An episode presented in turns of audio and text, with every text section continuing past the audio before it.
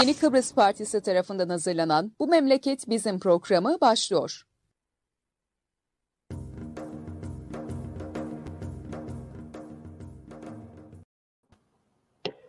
Evet, Yeni Kıbrıs Partisi'nin hazırlayıp sunduğu Bu Memleket Bizim programının 171. özel yayınındayız. Bugün ben Murat Kanatlı, Halil Taşa ile beraberiz. Yeni KKTC'yi konuşacağız. Ee, yenileştirmeye hallerini e, konuşacağız. Halil abi günaydınlar. Günaydın Murat. Günaydın herkese. Ee, Halil abi birazcık şeydir, e, nezleri kalktı diye geçmiş olsun diyelim. Sağ ol, teşekkür ederim. yeni hallerimiz, yeni normallerimiz. Evet, yeniden söyleyelim ricamızı. Canlı yayınları YKB'nin Facebook sayfasından, Twitter'in periskobundan ve YouTube'dan her ne zaman seyrediyorsanız paylaşırsanız bu görüşler ve düşünceler daha çok insana ulaşır. Bu nedenle sizden ricamız lütfen paylaşalım.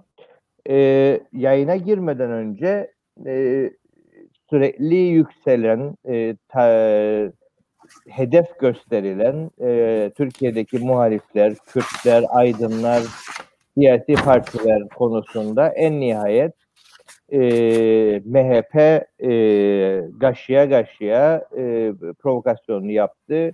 E, İzmir'de HDP binasına saldırı gerçekleşti ve e, bir kişinin ölümü ortaya çıktı. En çok dikkat çekenlerden bir tanesi HDP binaları 7-24 gözetleniyor. Önünde polis olmasına rağmen e, binalar sürekli olarak yakılabilmekte, saldırıya uğrayabilmekte. E, saldırganın da e, adı çok geçen, e, yeni dönemde Irak'la başlayan e, savaşın da özelleştirmesinin bir ifadesi olan Türkiye'nin kendi özel savaş e, kurumu Sadat'la bağlantısı Suriye'de eğitim alması da konuşuluyor. Böylesi bir gündemle dün e, karşılaştık. Bununla ilgili bir şey söylemek istersen e, Halil abi buyur. Evet ben de baktım o habere ve saldırı düzenlenen bu İzmir'deki HDP binasında önünde bir büyük pankart vardı. İstanbul Sözleşmesi'ye şatır. İstanbul Sözleşmesi'nden vazgeçmiyoruz.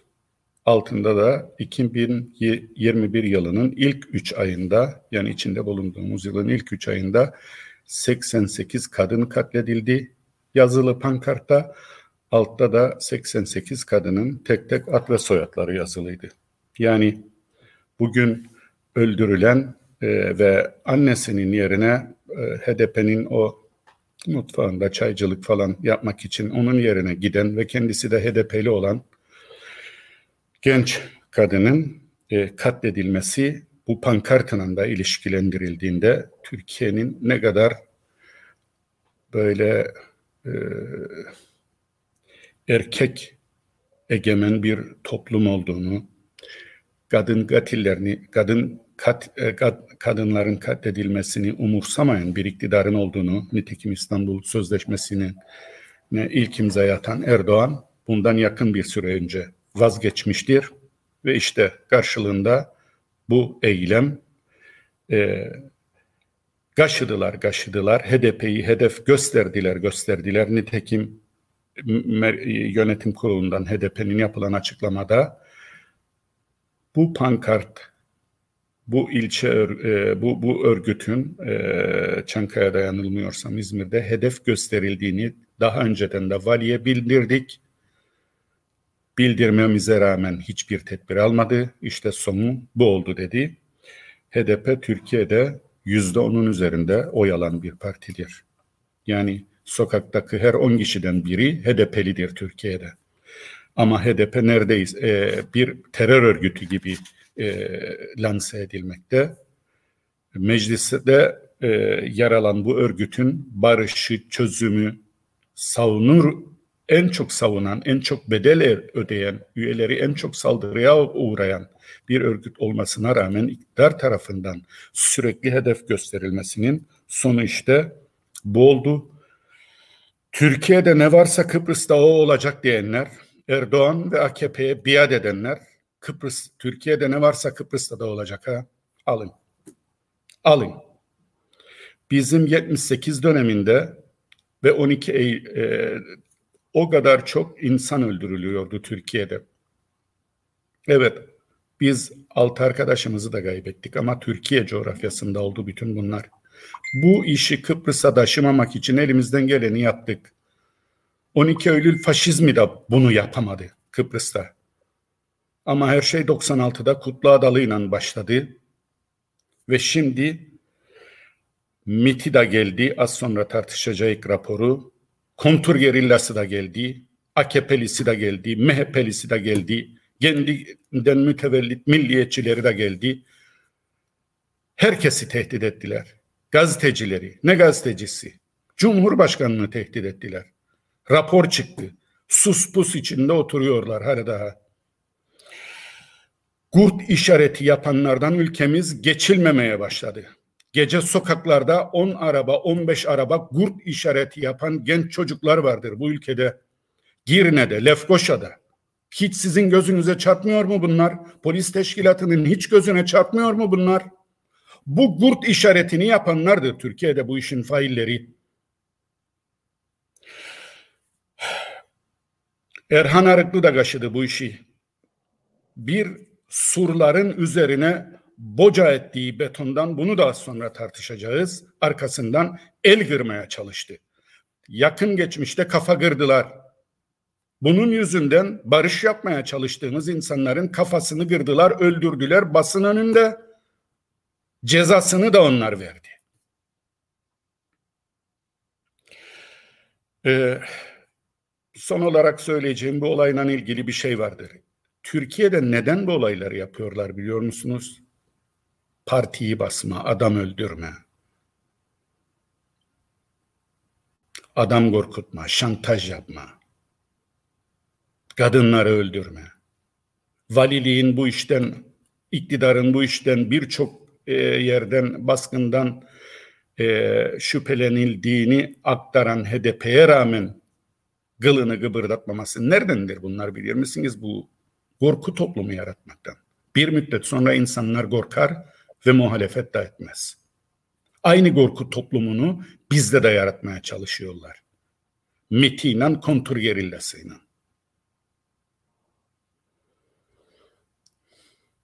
Evet. Ne oldu evet. kesildi yayın? Ee, yok. Ee, geçen gün e, şeyde çıkan bir şey vardı. Onu e, ya, ekrana yansıtmaya çalışırım. Ee, sanırım başardık. Ee, Türk İntikam Tugay'ı e, çıkartmasıyla Kıbrıs'ın sokaklarında dolaşan araçlar mevcut. Biraz önce sen ülke ocakları e, işareti yapan, kurt işareti yapanlardan e, bahsederdin. E, bunlar da e, ki bunların e, özellikle 90'larda aleni şekilde Kutlu Adalı'yı da tehdit edenler olduğunu biliyoruz. E, Türk İntikam çok, Tugayları bir ara Kutlu Adalı'nın ölümünü üstlendiydi. Zaten Türk İntikam Tugayı Mehmet Ağarlarla birlikte çalışan bir örgüttür. Şunu da belirteyim. Sedat Peker da bu olayla ilgili bir e, tweet attı. Şöyle diyor, çok büyük bir oyun kurgulanıyor. Eğer siz sokağa çıkarsanız Derin Mehmet ve adamları terör örgütlerinin içindeki elemanlarını, terör örgütü de dediği Türk İntikam Tugayı'dır. Yani o, o Türk İntikam Tugayı da onlardan biridir. İçindeki elemanlarını ortaya dahil edip ortalığı yangın yerine çevirecektir. Benzettik Türkiye'ye. Aferin size UBP. Bravo Tatar. Benim Ve bu fotoğraf yani Kıbrıs yollarında. Yazıklar olsun. Polis, polis askere bağlı. Askere bir şey söylediğimin Türkiye'ye bakar. Evet. Öyle. Ve bu fotoğraf yani Yeni Düzen Gazetesi'nde yayınlandı ama e, polis teşkilatı bununla ilgili hiçbir şey e, gılığı gıbırdatmama eylemini sürdürüyor. Artık bu Sonra da bir sürü taziye. Evet. Evet. Hep sahte. Taziye mesajları da sahte. Şimdi vali de orada kuyruğa girdi. AKP'lisi, CHP'lisi taziye mesajı. Evet. Ee, özetlen anlam planı sonrası süreçten başlayalım yeni bir e, rejimin e, restorasyonu da diyebiliriz. E, yeni KKDC nasıl başladı? Bugünkü başlığa yavaş yavaş girelim. Nereden nereye geldik? Evet, bu Annan planı döneminde sokaklar çözüme barış için doluydu. İnönü Meydanı inliyordu. Kıbrıs'ta barış engellenemez diye. O günler çok umutlanmıştık. Barış'a da çok yaklaştıydık.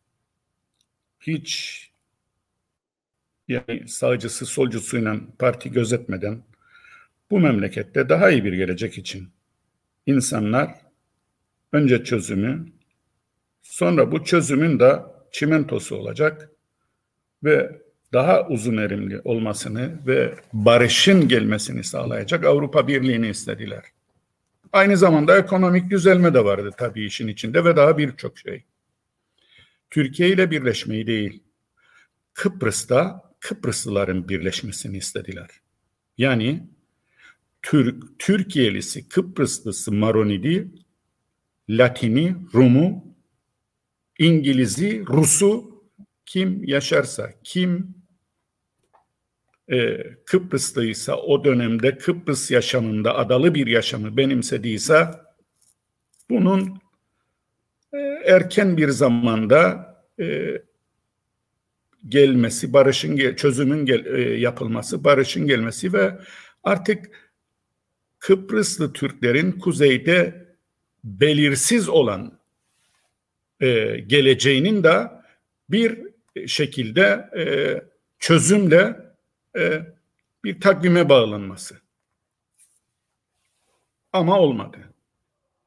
Şimdi Annan planı biz evet dediydik, onlar hayır dediydi. Bunu sadece evet diyenlerin konuşmaya hakkı vardır. Yoksa ikide bir de Ersin Tatar'ın iki devletliliği yahut Tahsin Ertuğruloğlu'nun biz evet dediydik. Onlar evet demedi. Onlar o dönemde Denktaş'la birlikte, gene derin devletle birlikte e, kaşımaya çalıştılar bu işi, engellemeye çalıştılar. Karşı mitingleri yaptılar. Yalan propaganda üzerinden bir sürü gazete dergilerde e, haber yaptılar. Ama buna rağmen yüzde 65 çıktı. Çok büyük çözüme ve barışa e, destek vardı o günlerde.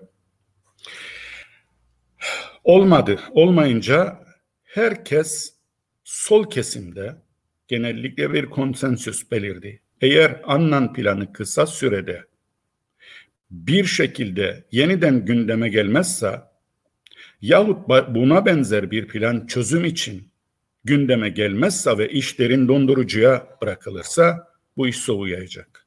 Ve o zaman tam ters bir ilişki başlayacak adada. Ki öyle de oldu. Erdoğan hükümeti derin devletle barıştıktan takiyesini yapıp e, Kıbrıs'ta da evet dedirdikten sonraki bu kendi ifadelerinde vardır. Gül'ün de, Erdoğan'ın da, Arınç'ın da onların hayır diyeceğini biliyorduk. Onun için evet dedirttik. Türkiye'deki AKP'nin hızlı bir biçimde derin devletle anlaşması, gericileşmesi Türkiye'nin dış politikasında en önemli iki sorun olan Kürt sorunu ve Kıbrıs sorununu çözümden çekip çıkarması, bir çatışma havasına sokması, dahası Kürt sorununda Kürt sorununu silahla, şiddetle çözmeye çalışması kendini de gericileştirdi. Daha sonra seçimlerde kaybetti ama bir şekilde ikinci bir kez seçim yapıldı. MHP ile ittifak kuruldu ve MHP zaten tükürdüğünü yalayan bir adam Bahçeli. Bir tarafta Ecevit'le kurmuş, diğer tarafta Erdoğan'la kurmuş ne olacak? Faşizm böyledir. Faşizm pragmatisttir. Her döneme, her kılığa girer.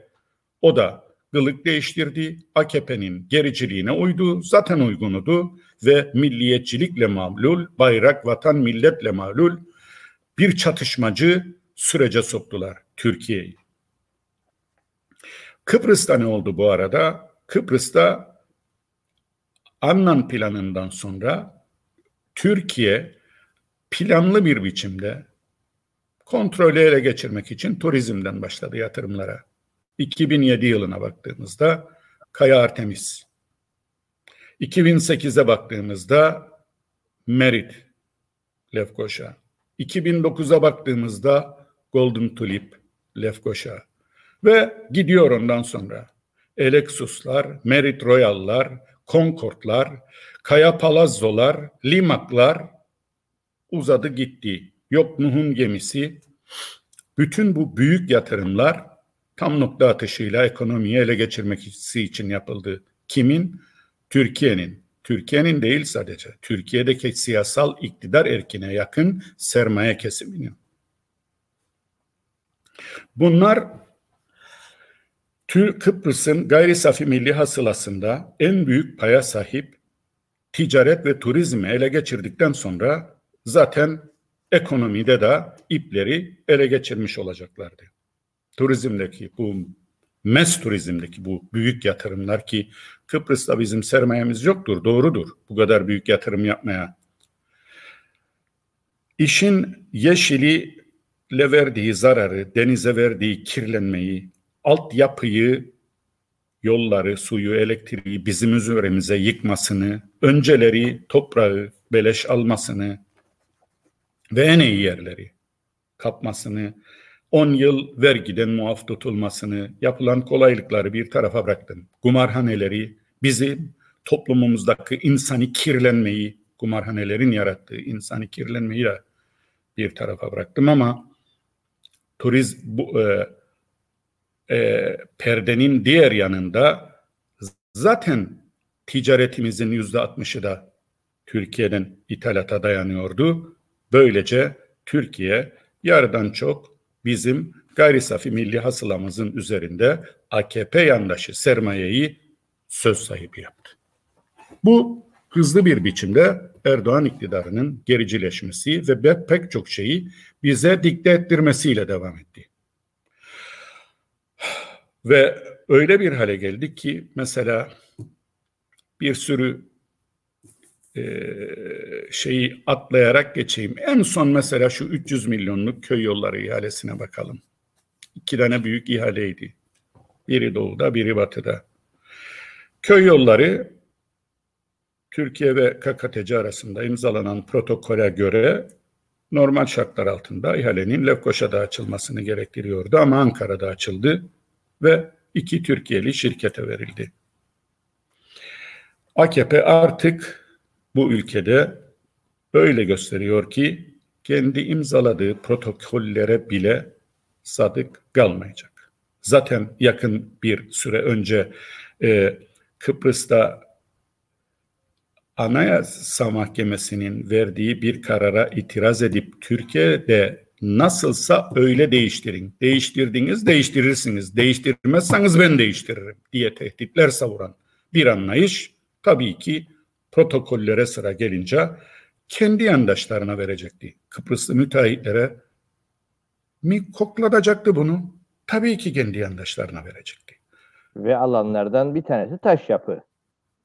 Taş yapı zaten bize parayı vermeyen adam şeyde Ercan Havaalanı'nda kaç keredir e, vadesi gelen borçlarını ödemiyor ve bir sürü mazeret buluyor. Çıktı bir sürü insan konuştu, politikacı da konuştu. UBP'liler bile yeter dedi artık bu kadar bağışlama ama belli ki taş yapı Erdoğan iktidarının arkasına saklanarak bütün bu borçları ertelettiriyor ya da Ulusal Birlik Partisi o kadar bir korkak parti haline geldi yahut o, o kadar bir göbekten bağımlı parti haline geldi kendi vatandaşlarının e, na aktarılacak kendi ülkesine, kendi vatanına gelecek gelirleri bile korkudan ertelemeye başladı.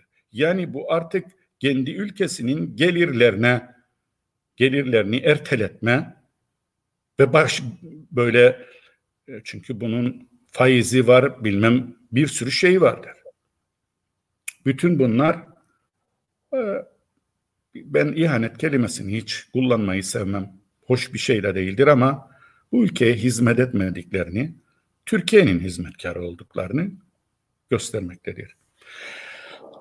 Ve ee, Sedat Peker'in e, videolarında da ısrarla söylediği hep bir Karadeniz kliğinden bahseder AKP içerisinde. Yani bir AKP kliği var ama AKP'nin genli içinde de bir Karadeniz'dir.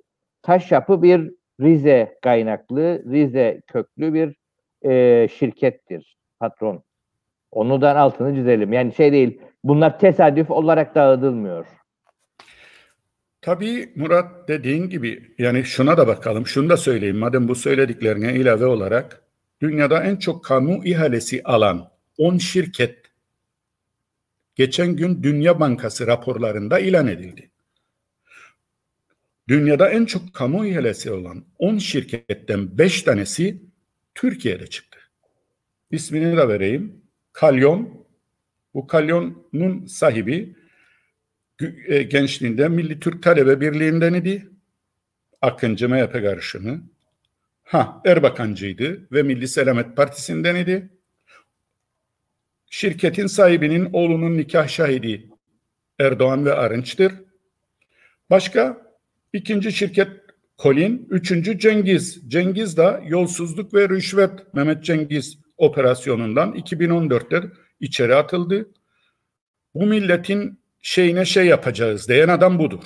Mehmet Cengiz. Bu milletin şimdi diyemem burada şeyine şey yapacakmış. Bunu diyen adamdır. Bundan dolayı da polis soruşturmasına uğradı ve ben onu dediği rakiplerimi gazettiydim. Limak burada yatırımı vardır. Nihat Özdemir Fenerbahçe Başkanı hatırla Aziz Yılmaz Erdoğan'la çatıştığında Nihat Özdemir sorry dedi benim yatırımlarım var ben Erdoğancı kanada geçiyorum. Biri de o. Ve Menege şimdi ve bu aldıkları ihaleler bu beş şirketin son beş yılda 161 milyar Dünya Bankası raporlarına göre 306 milyondur. Ve bu 5 yıllık aralıkta ortalama dolar 5 lira bir şeydi. 5-5,5 liraydı ki 30 milyar dolardan bahsediyorum sana. 30 milyar dolar nedir Murat Bilin? 30 milyar dolar bizim 30 yıllık ithalatımızdır.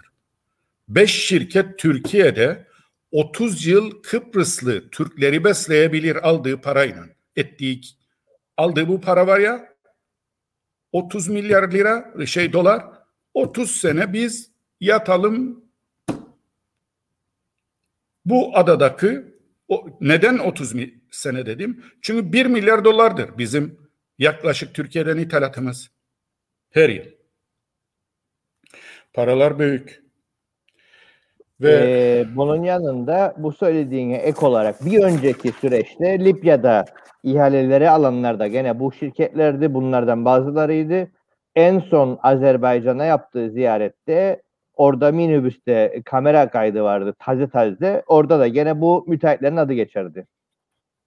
Evet yani Türkiye'de budur olay. Bizde baktığımızda bizde zaten paralar ufak ama buna rağmen kendi ayakları üzerinde bir ekonomi bula, e, kurabilirdik. Bunu geçmişte seninle yaptığımız şok rapor MASAK'a göre KKTC'de Karabara evet yılda 2 milyar dönüyor KKTC'de de.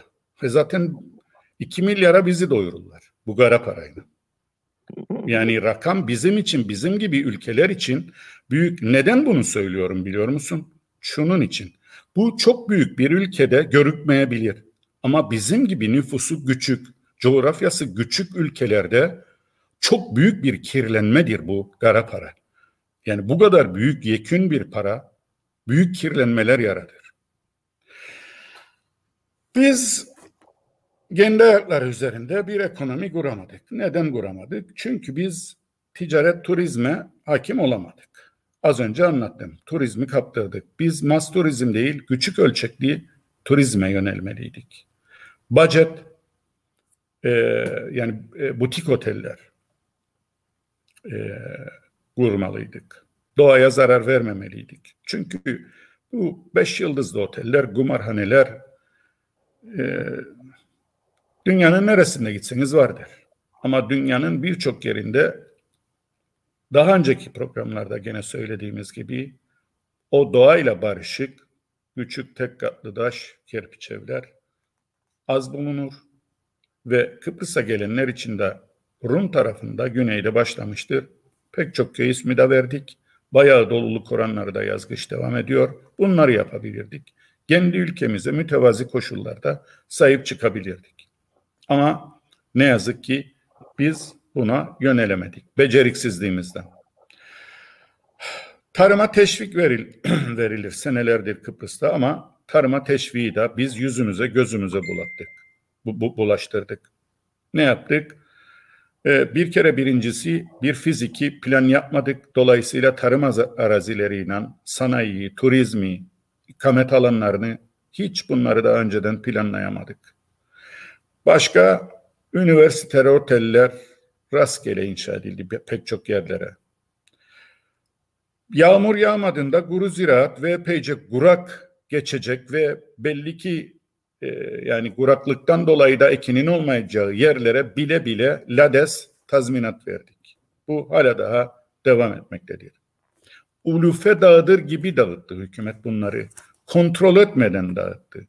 Ve kuraklık parası vesaire derken tarıma elverişli e, pek çok alana da inşaat yapılırken e, bir türlü biz tarımda verimliliği artıracak bir e, teşviği gündeme yahut tazminatı gündeme getiremedik. Çoğu ziraatçı, tarımcı başka işlerde yaptığından dolayı aldığı parayla kimi zaman Beyoğlu'nda gitti, alışveriş yaptı, oğluna BMW çekti, tarımla ilgili olmayan yerlere teşvikler, kuraklıklar, tazminatlar gitti. Ee, o hale geldi ki mesela bir hellim çıktı.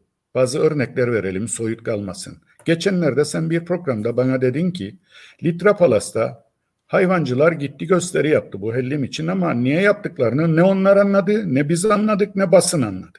Doğru.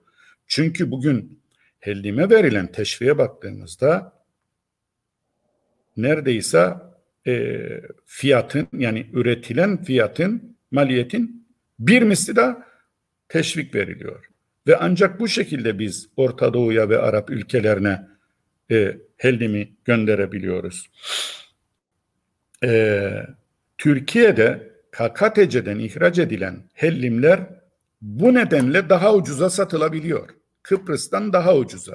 Çünkü üretici nasıl olsa teşviğini alıyor bol keseden. Peki Avrupa Birliği Niyazi Kızılyürek de Avrupa Birliği'ne seçilen bir parlamenterdir Kıbrıs Cumhuriyeti'nden.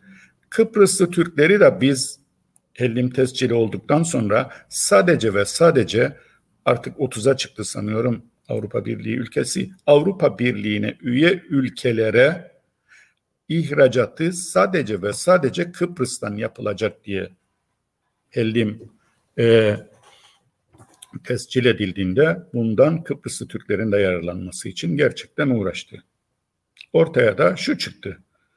Biz baktık gördük ki Litra Palas'ta bir eylem düzenlendi. Bunun arkasından nasıl vereceklermiş? Ne demek nasıl? Hem teşvik hem de çünkü birinde 4 eurodur benim bildiğim diğerinde 8 eurodur. Yani iki mislidir Avrupa Birliği'nde hellim fiyatları. Ama Orta Doğu'ya ihraç edilen hellim yarı fiyatınadır. Dolayısıyla aradaki farkı hükümet tamamlıyor üreticiye vererek. Şimdi hükümeti nereden kurtaracaksın devleti? Bir e, şeyden maliyetten kurtaracak. İkincisi üreticiye de tertemiz açık e, iyi bir pazar açacaksın. Zor olan şu zoruna giden bizim üreticilerin. Çünkü alışmamışlar rekabete.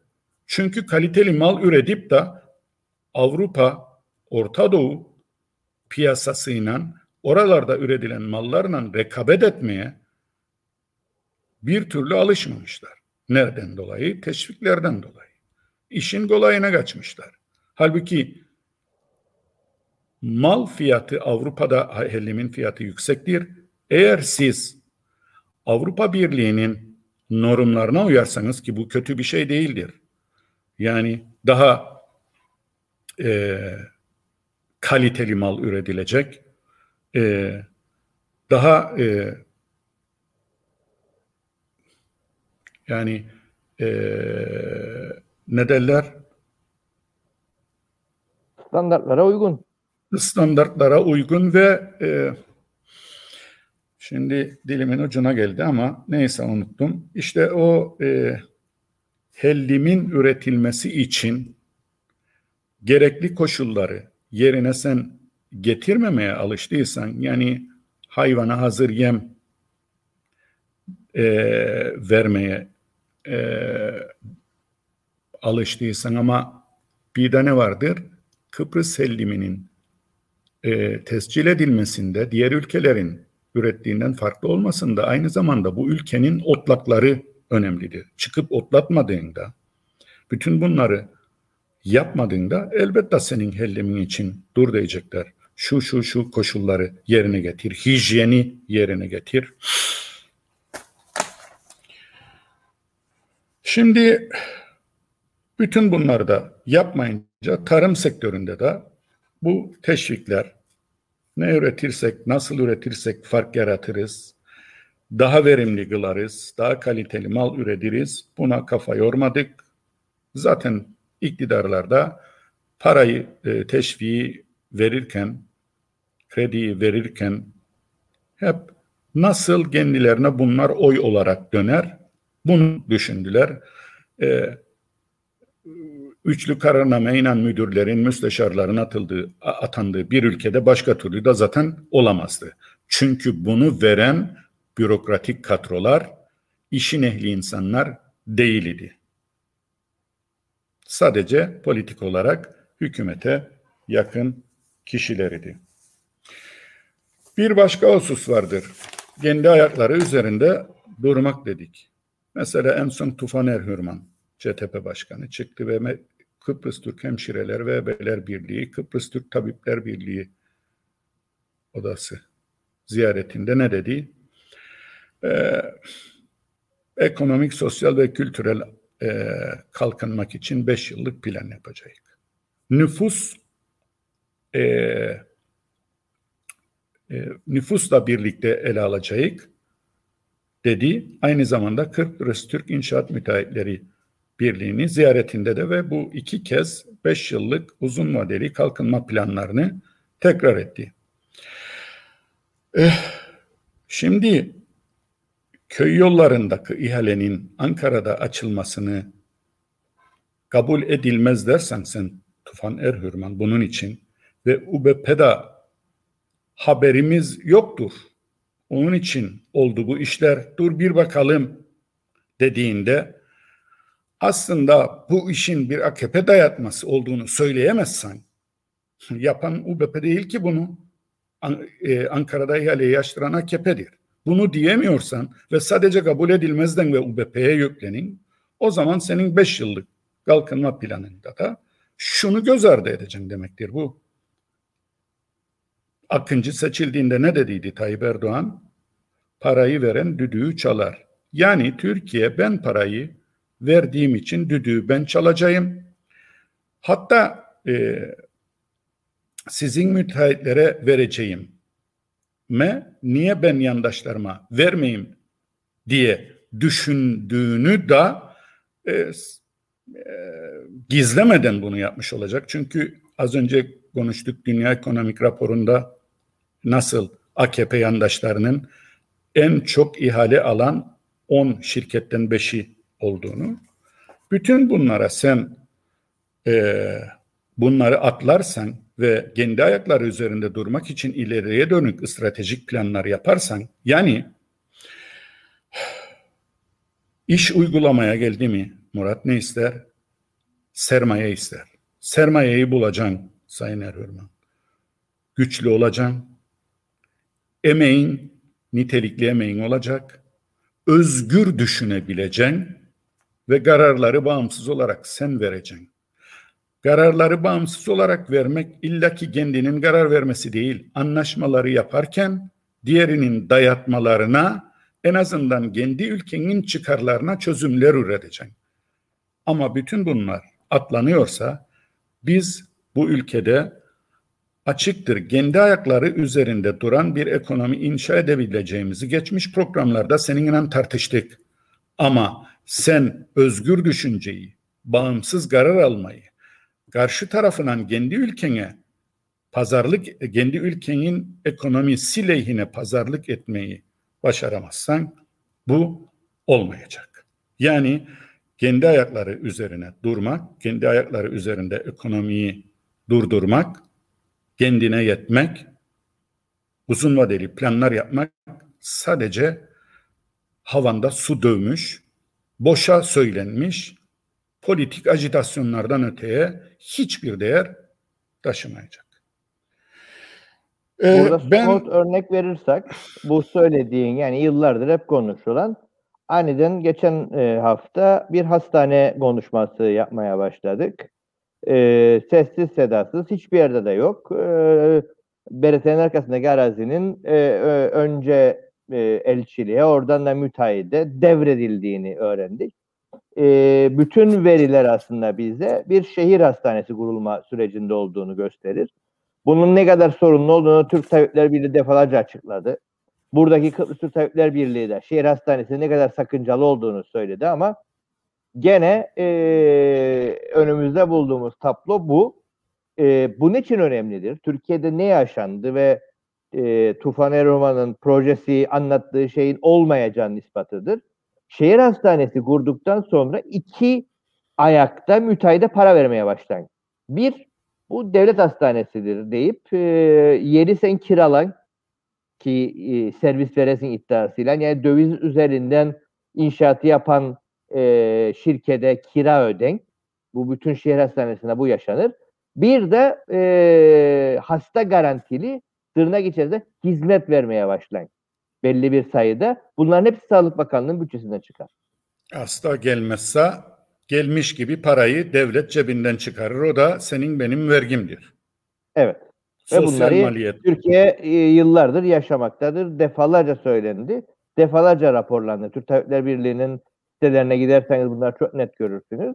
E, şimdi bunu kim karar verdi? E, hala daha bulamadılar. Yani devir nasıl yapıldı bilinmez. Bence devri de gelip bürokratlar nasıl yapılacağını gösterdi bizimkilere. Çünkü ger, e, geçen gün ilk defa Doğuş Derya galiba. Doğuş Derya'ydı. Buradaki e, UVP'yi acente olarak niteledi. Bilin bizim acenteler e, ve hayır diye yıllar önce söylenmiş sloganımız vardır. Yani bence Tuvan Hoca bu uzun vadeli planlarda yani Tuvan Hoca zeki biridir. Hukukçudur. Bu işleri bilir. Yani ya diplomatik bir lisanla bu işi halledeceğini zanneder ve bak ne kadar önemliyim beni gör mesajı vermeye çalışır. Yahut da e, yani bir şekilde insanlık halidir de çekinmek ya bana da bir şey yaparlarsa diye. Çünkü az sonra konuşacak Erdoğan iktidarının, AKP'nin ve MHP'nin aslında dünyada genel olarak ideoloji olarak faşizmin e, bu saldırısı ve silahlı eylemleri, şiddet gösterisi, nopran bir dil kullanması bunlar hep bir toplumu aa falan biz haklıyık bak bunlar haksız değil bunun yanında insanları korkudur da. Bana dokanmayan yılan bin yaşasına da götürür. Sinip oturmayı da sağlar. Yani çünkü korku da bir insanlık halidir. Kınamamak lazım. Ama şimdi kamuoyu da sana bakar. Kamuoyu da orijinaline bakar bu işlerin. Yani sen beş yıllık plan yapacaksın da Murat. Önce bir bakarlar in, bir kere beş yıllık planlarda insanların var olan hükümete, politikacılara güvenmesi lazımdır. Eğer hükümete ve politikacılara kamuoyunun güveni yoksa ne isterse olsun dünyanın en iyi planını getir. Sosyalizm bilmem ne hepsi boşa çıkar. Neden? Toplumsal destek sağlanmalıdır. İnsanlar bakacak ve fedakarlığa hazır olacak. Neden? Sana güvendiği için. Toplumun fedakarlığa hazır olmadığı bir plan uygulanmamaya, boşa çıkmaya e, iflasa mahkumdur. Dolayısıyla burada da aynı bu ıskalanıyor ve e, illa da Türkiye ile bağları koparmak gerekmez. Tamam illa da Türkiye ile bağları koparmak gerekmez tabii. Çünkü Türkiye bizim en yakın coğrafyamızdır. Ekonomik ve ticari akıl da normalde bizim en çok ticaret ve e, alışveriş yapacağımız yerin Türkiye coğrafyası olduğunu gösterir. Bunlar gayet normal. Ama ama siyasette adil ve demokratik bir iktidarla yapılan ticaret ve ekonomik anlaşmalar ancak başarıya ulaşabilir. Senin burada yaşayan seçmenin de bilmektedir. İşte bak az önce hastaneyi anlattın. Daha sonra bu ihale, yol ihalesi vardır. Protokola bile uymaz adam. Şimdi bunları demokratik ülkeler yapmazsın ha. Onun için evet Türkiye tabii ki alışveriş yapacak, ticaret yapacak. Ama demokratik bir Türkiye ile. Otokratik değil. İşte yani biraz önce anlattığın e, konu vardı. E, demokratikten, şeyden e, nedir? Bir hukuk e, işinin olmasıdır aslında anlattığımız evet. şey. E, hukuk nedir? E, yasaların, anayasanın savunulmasıdır, uygulanmasıdır. Anayasa Mahkemesi dedi ki eğitim faaliyetlerin tümü Eğitim Bakanlığı yapar. Bunun içerisinde e, Din İşleri Dairesi'nin bir alakası yoktur. Şimdi e, Eğitim Bakanlığı da biliyor ki her şeyden TC elçiliğine bağımlıdır. Projesiyle, şusuyla, busuyla e, birebir e, onun kontrol altındadır. Bir emir e, demir işiyle e, paranı keserek dediği anda e, Eğitim Bakanlığı bir kılıfına uydurulup bu e, Kur'an kurslarını organize edebilirdi. Ama amaç o değil. Yani demokratik bir ilişki kurmak, bir kılıf kurmak gibi bir şey yok. TC elçiliği bizzat e, buradaki din görevlileri e, ile beraber, din işleri dairesi ile beraber bu gördüğün ilanları bütün adaya yaydı ve e, böyle bir iş yapıyor şu aşamada. Bunun tek bir anlamı var. O biraz önce ilk başta söylediğin Anayasa Mahkemesi kararıyla ilgili ben gereğini yaparım dedi TC ve gereğini yapıyor. Gereği de bu. Anayasa Mahkemesi kararının kilafına. Çünkü Tayyip Erdoğan ne dedi? Değiştirirseniz yani değiştireceksiniz. Değiştirdin, değiştirdin, değiştirmedin. Ben değiştiririm be arkadaş. İşte bak uygulamaya dinlemiyor seni. Üstelik de promosyon da var bu işte. Camiye gel bisikletini al. Nasıl çocuklar özendiriliyor ve kandırılıyor? Bu bir tam brainwash'tur. Bu dinin sosyal yaşama müdahalesidir. Hediyeler dağıtarak. Evet. Bayrağın arkasına suçlular, dinin arkasına da günahkarlar saklanır diye söz. Bunu gene ileride tekrar edeceğiz. Gerçi 15 dakikamız kaldı ama bayrak krizi çıktı yakın bir zaman önce. Gerçi bayrak krizi çok çıktı bu memlekette. Türkiye'de de çok çıktı. Yani biz bu memleket bizim platformu olarak ilk defa Erdoğan'la görüşmeye gittiğimizde Şaban Dişli vardı benim ODTÜ'den ekonomiden arkadaşım. O zaman AKP Genel Başkan Yardımcısıydı. Ama dedi o Ferdi Savit Akıncı da vardı o toplantıda. Ahmet Barçın vesaire. işte bu memleket bizim platformunun temsilcileri olarak gittik. Ama dedi bir tek bayrak yoktu sizin mitinginizde. Türk bayrağı. Türk bayrağı yokmuş. Yok.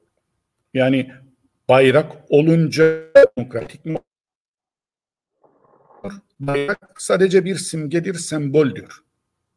Ama Türkiye'de bayrağın arkasına saklanarak faşizm, askeri darbeler, gerici hükümetler, dinciler kendilerini o kadar iyi sakladılar, e, e, o kadar lazım oldu ki, o kadar suç işlediler ki bayrağına bayrağı hep kalkan yapmak zorunda kaldılar kendilerine.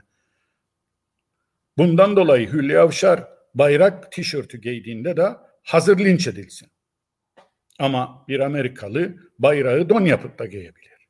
Yani bu insanların nesiyle ilgilidir? Bu insanların hoşgörüsüyle ilgilidir. Faşizmde hoşgörüye yeri yoktur ama.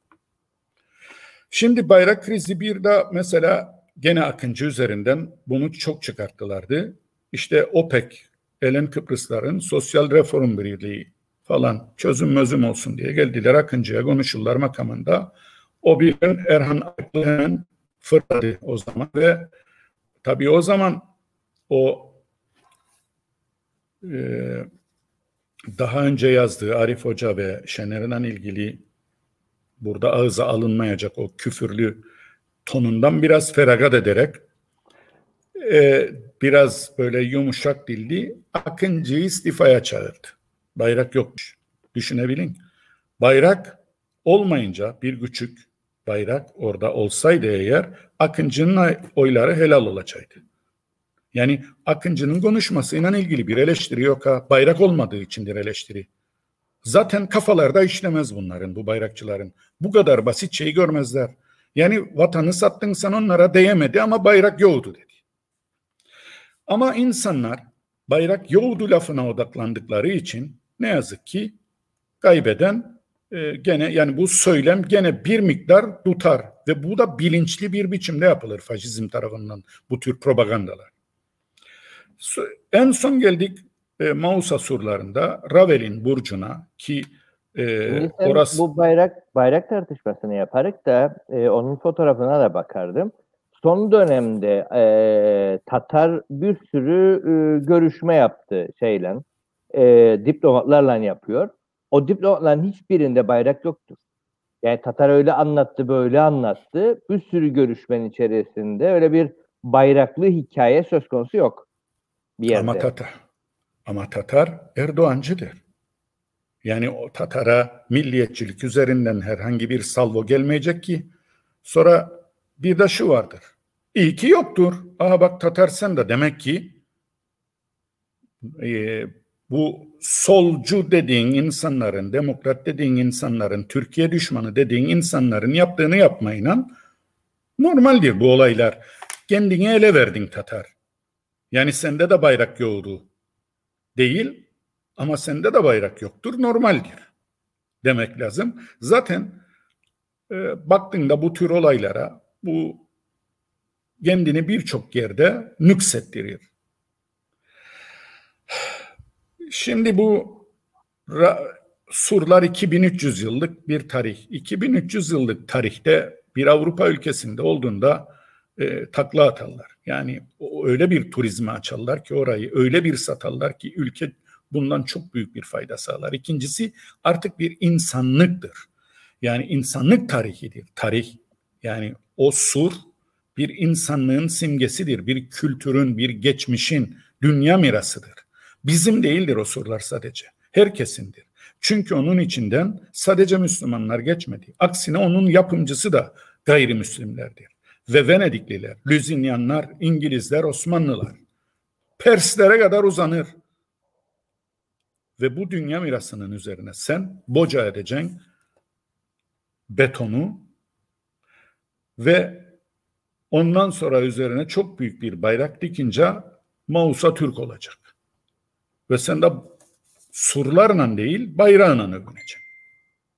İşte bu ancak e, dünyalı olmayan, modern olmayan, faşist ideolojiye meyilli e, insanların yani düşüncelerin yapabileceği yorumlardır ve diyor ki sana Yüksek Anıtlar Kurulu yasaya aykırıdır bu arkadaş bu. Eski Eserler Müdürü de ilk anda ne demiş? Demiş ki yahu beton karar vermeden döküldü. Bu surların üzerine bir proje yaptığında bir şey yapacağında sen soran da ondan sonra projeyi yapan verin bakarık onaylarık. Hiç öyle bir şey yok. Birileri gitti döktü o betonu bayrağı da çekti. Arkasından da Erhan Arıklı çıktı dedi ki elini kırarım o bayrağı tokanacak olanın. Ee, Aynı açıklamayı döndü. Eski Eserler Müdürü de yaptı. Yani Eski Eserler daha... Müdürü çünkü Murat Eski Eserler Müdürü e, gerçekten arkeolog mu? Eski eser uzmanı mı? Yoksa kem işte müzikçi. Tamam yani. olabilir. İyi bir sanatçıydı da. Yani ha, iyi, iyi bir sanatçıdır. Kültürle ilgili güzel güzelle keman çalar herhalde. Bu resme bakınca ben onu gördüm. Ama madem müzikten, kemandan o kadar iyi anlar, bir de arkeoloğa soraydı. Bakayım el kırmak mübah mı? Yahut bir politikacıya soraydı. Ben de diyor ellerini kırarım. Yerini korumak için bu lafı söylemen gerekir mi? Yüksek Anıtlar Kurulu'nun e, şeyi görevden alındı ama arkadaş alınmadı. Çünkü el kıracak o da. Ben söyleyeyim yani iyi niyetli olabilir. Çok da çaba sarf etti ve hatta şunu da dedi. E, yıkalı bu yıkılırsa bu surlar bu bayraktan ötürü vebali büyüktür. Ben sorumlu değilim. O zaman diyor. Çünkü bu iş İnsan Hakları Mahkemesi'nde yargılanmaya kadar giden bir süreci ortaya çıkaracak. Neydi ismi arkadaşımızın? Nazım Cet. Nazım Cet arkadaşım. E, senin için önemli değildir bu. Bu surlar yıkılırsa dünya için önemlidir. Çünkü bu dünya mirasıdır. Sen yargılanacağın için keşke böyle bir e, sorumluluğu ben almak istemem demeyeydin. Ben dünya mirasına sahip çıktığım için buna açıkça karşı çıkıyorum. El kırmayı nereden çıkarttın ya o bayrağı? Kim bayrağın, kim istedi bayrak ensin yahut bilmem ne bayrağı kim hakaret etti orada da el kırmaya çalışın.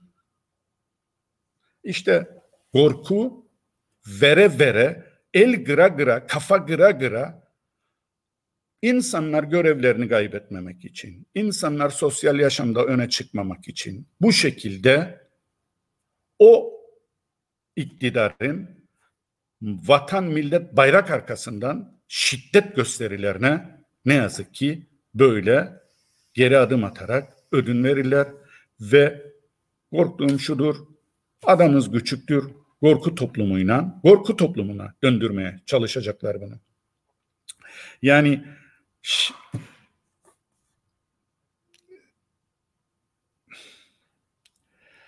yani eskiden Kıbrıslı Rumlara ne derdik? İşte bayrağımızı geldi indirmeye çalıştı. Birini vurdum direğin üzerinde. O birini polisiyle birlikte oldum. Dünyanın gözünün önünde polis ne yapar? Güvenlik kuvvetidir polis. Polis adam öldürmez, kafa kırmaz. Sen tuttun ülkücülerle beraber adamın kafasını kırdın. Bayrak direğinden ayağına ateş edeydin arkadaş. Madem ateş etmeye meraklısın. Bu kadar çok. Bir kişi yok muzdu bayrak direğine tırmanıp ayağından çekip indirecek kendini? Yok muzdu bu kadar mı güvenmez kendine asker? Ve adamı tutup vurup öldüreceksin sen. E ama bu bir müddet sonra bu şiddet gösterileri ne olur? Kendi içine döner. Yani o zaman den ki şimdi aynı Nopran dilinden içeride Kıbrıslı Türklere saldırmaya başlayın iç düşman, bayrak düşmanı, bölücü, elini kıracağım, bilmem neyini sökeceğim. Bize dönmeye başladı.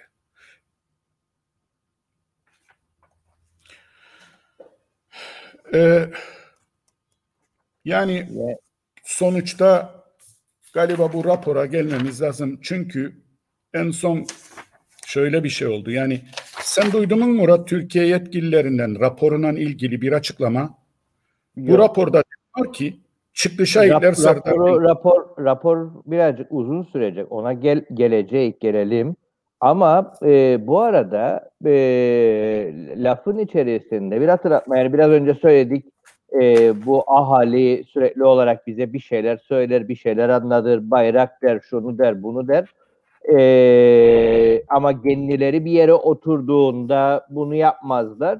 Ee, bir durum daha var aslında. Geçen hafta, e, geçen gün, iki gün önce ortaya çıktı.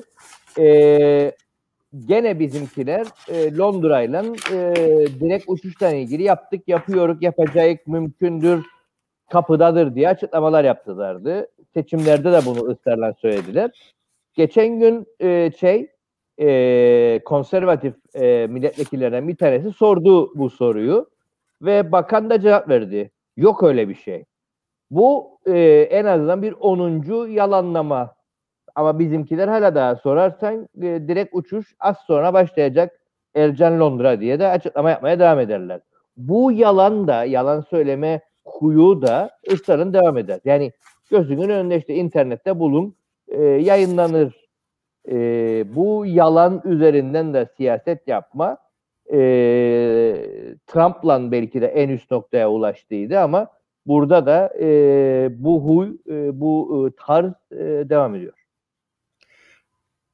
E, yalan söylediğinde zaten bir şey ortaya attığında yani bir kısım insan yahut korkuttuğunda, şiddet gösterisi yaptığında bir kısım insan nasıl olsa bundan etkilenecek diye bu yalanı atan. Etkilenmeyecek olanlar zaten sana karşı olan muhalefettir. Yani yalan zaten dediğim gibi şiddetin, faşizmin hep ideolojik olarak ruhunda vardır. Ee, yani seçimlere müdahale. Seçimlere müdahale gelelim artık rapora değil. Evet gelelim rapora. Çünkü az bir zamanımız kaldı. Yani tuhaf karşılanan bir coğrafyayık artık. Seçimlere müdahale olmasın Kuzey Kıbrıs'ta. Her seçime hemen hemen müdahale olundu. Ee, ve işin ilginci Demirel'den Erbakan'a, Ecevit'ten Türkeş'e, UBP ve Denktaş'ı senelerine arkaladılar, kol kola gittiler. Teceder'in devleti de, ordusu da, MİT'i de bunun içinde Soğuk Savaş döneminin koşullarına göre aman komünistler hükümet olmasın diye 1981'de bile TKP, TKP, CTP, DP koalisyonu engellendi, elçiliğe çağrıldı, Kotak vazgeçtirildi işte. Yani bunları biz hep yaşadık. Hatta Asil Nadir geldiği dönemde 90'larda onun parasıyla DMP dönemi açıldıydı biliyorsun. Orada da gene Türkiye televizyonları medyası uğraştı ve Denktaş'a ve UBP'ye kazandırdı.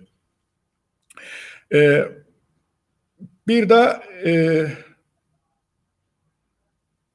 CTP yani bu Erdoğan, Gül ve Arınç döneminde de AKP'nin 2002, 2003, 2004, 2005 yıllarında da evet çıkartmak için Türklere nasıl olsa Rumlar hayır diyecektir. Orada da Mehmet Ali Talat'ın Cumhurbaşkanlığı ar- arkalandı, Denktaş vazgeçirildi. Ee, gene müdahale vardı yani otobüs falan yolladıydı mesela AKP benim bildiğim Cumhurbaşkanlığı seçimlerinde. Ama o zamanlar bunlara hiç şey edilmedi, karşı çıkarılmadı.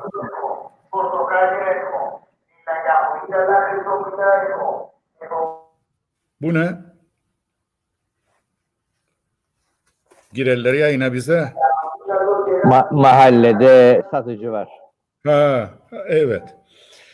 Evet, şimdi Türkiye ile ters düşmemek lazım diyor artık bu şeylerde de şey ama e, yani kim der Tahsin Ertuğruloğlu ve Tahsin Ertuğruloğlu bir de şey dedi ha. Neyse bunları sonraya bırakalım. Biz rapora geçelim. Evet. Bazen de bu Türkiye'nin müdahalesi demek ki istediğinde e, başkalarına gaydı ve onlar sesini çıkartmadılar. O zaman ve işin ilginci Tahsin Ertuğruloğlu neden dedim bir e, şey diyeyim bir CTP milletvekili adı bende kalsın. O dönemde mecliste çıktı ve dedi ki bak Türkiye'den biz Türkiye bizden yana. Gördünüz mü? Doğruyu biz bulduyduk demek ki. Hadi siz de bizim tarafa gelin. Yani Türkiye'nin o dönemde CTP'yi arkalaması AKP'nin sanki doğruymuş gibi gösterildi ve Tahsin Ertuğruloğlu hatırlarım milletvekiliydi ve yerin dibine geçtiydi mecliste. Bu ne yazık ki bu müdahaleler bu şekilde olduğunda bizdeki siyasiler bunun e, bu şekilde bir baskı aracı olarak da karşı tarafa söz olarak da olsa kullanmışlardı. Ben bunun şahidiyim de bilirim. Gelelim rapora. Tabii ki şimdi Tahsin Ertuğrul onunla Abider, Çavuşoğlu. Şimdi aynı şeyi de Tahsin Ertuğruloğlu bir CTP'liye söylerse ve bana zamanında siz dediniz ki bak AKP, Türkiye hükümeti bizi destekler. O zaman biz doğru yoldayık. Hadi şimdi bizim safımıza mı geleceksiniz? Bunlar geçmişte yapılan hep hatalardır. Konuşmazsak hep bir daha tekrar edilir diye söylüyorum bunları ve bilinsin diye söylüyorum. Raporda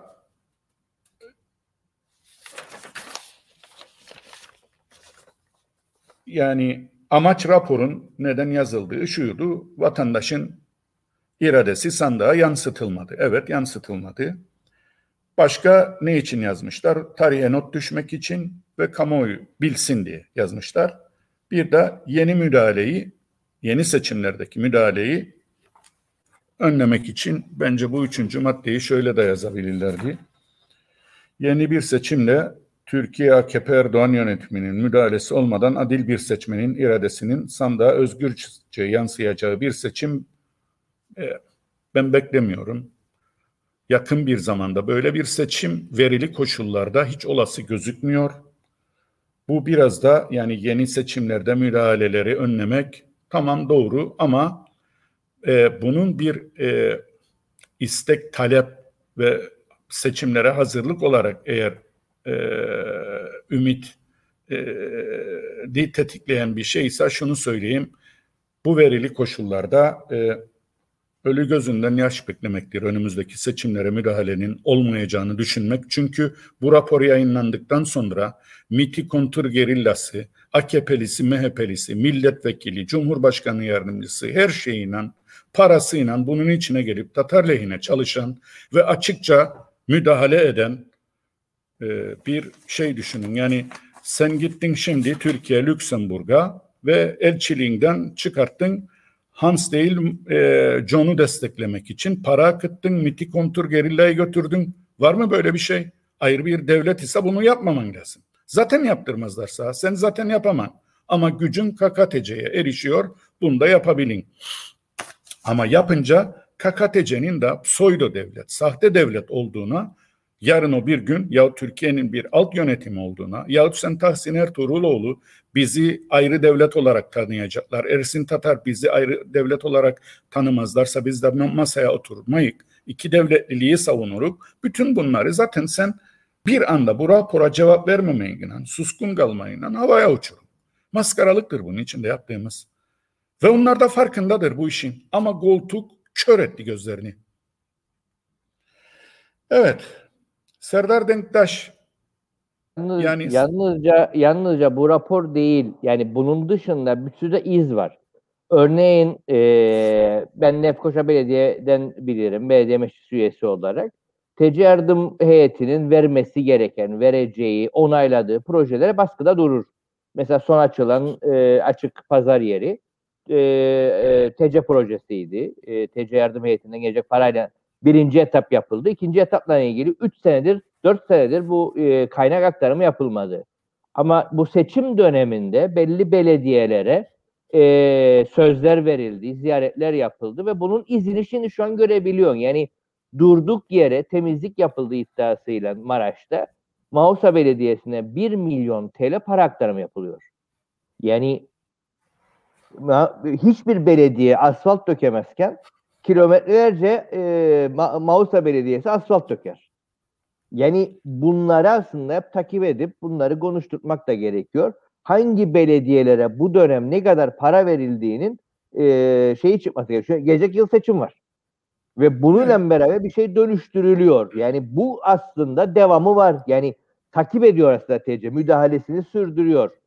Dün gene bu memleket bizim platform toplantısı vardı. Günde 50 vatandaş verildiğini Kıtams Başkanı söyledi. Yani bütün diğer şubelerden memurlar alındı ve vatandaşlık verilen daireye aktarıldı ve alabildiğince hızlı vatandaşlık veriliyor. Yani TC aslında müdahalesini sürdürüyor. Kesintiye uğratmadı. Evet, devam ediyor. Çünkü yani Serdar Denktaş bile çıkıp da dediğinde 9 milyardır bu Kıbrıs e, şey Merkez Bankası'nın bankalara cuma günü yatmasını söylediği para 3'er bin lira galiba e, yani külliyetli miktardaki insanın hesabına 3'er bin lira yatırıldı. Bunu Serdar Denktaş söyledi. E, bunu da Merkez Bankası aracılığıyla elçilik kanalı üzerinden hallettiler. Ee, ve bir başka şey gene e, Yakın Doğu Üniversitesi'nde e, bu oy vermenler e, birleştirildi şu. Birleştirilirken ilk seçimde hemen ilk sandığa gitmeyen kişilerin listesi Türkiye Cumhuriyeti Büyükelçiliği'nin eline geçti. Kim pas etti buna? O da Ulusal Birlik Partisi'ne verdi ve ikinci tur için hemen acilen daha 24 saat olur olmaz Ulusal Birlik Partisi sandığa gitmeyenler listesi elinde kapı kapı dolaşmaya MIT'in adamları, AKP'nin adamları e, sandığa gitmeyenlerden payına düşenler için e, ev ev dolaşmaya başladılar. Burada da e, ikinci bir şeyi daha vardır Serdar Denktaş'ın. E, yani bırak MIT'in kendine baskı yaptığını, adaylıktan çekildi sana Türkiye ile görüşme e, Türkiye hükümeti yetkilileriyle görüştürelim seni. Burada kastedilen Erdoğan'dır herhalde. E, kendine de oy verecek olan yakın çevresinin altını Türkiye'den gelenlerin oyduğunu, Tatar'a oy vermeleri için onları rahatsız ettiklerini, bunun için telefonlarının dinlen, dinlendiğini, yolda konuştuğu, o gün konuştuğu e, kimisa arkadaşı ve oyunu talep ettiği bir gün sonra hemen başına MIT'in kontrgerillanın çöktüğünü, bunları hep Serdar Denktaş'ın raporu da e, ifadelerinde okuyoruz. E, aynı zamanda şey de vardır, Akıncı'nın ifadesinde yani karşısında Türkiye Cumhuriyeti Devleti vardır diyen insanların sürekli e, köy köy dolaştıkları ve e, Akıncı'yı federasyon dolayısıyla istemediği, iki devletlilik için iki devletliliği savunan Tatar'ı istediği, Akıncı'nın Rum düşmanı, Amerikan ajanı vesaire olduğu böyle kirli propagandalarına e, Akıncı aleyhine çalışmaların yapıldığı, kazansa bile yani yok zehirlenecek, yok gazaya kurban gidecek, yok e, yani başına bir sürü işler gelecek cinsinden açıkça. Ve biz Türkiye'den geldik, Türkiye devletini temsil ederek diyen adamlar tarafından bunların söylendiği, elçinin ikinci kez çağırdığında Akıncı'ya gitmediği, e, elçinin gene Akıncı'nın ifadesinde Ulusal Birlik Partisi ile karargah kurup çalıştığı, ayrıca Güvenlik Kuvvetleri Komutanı'na da Akıncı'nın eğer biz normal bir devlet olsaydık sana onları normal bir ülke olsaydık sana onları tutuklanmamı e, emrederdim dedi. Kimdir bu tutuklanma emrini vereceği insanlar? Tabii ki Türkiye'den gelip vatandaş olmayan burası burada seçimleri sabote edip parayla oy devşirmeye çalışan insanlardır.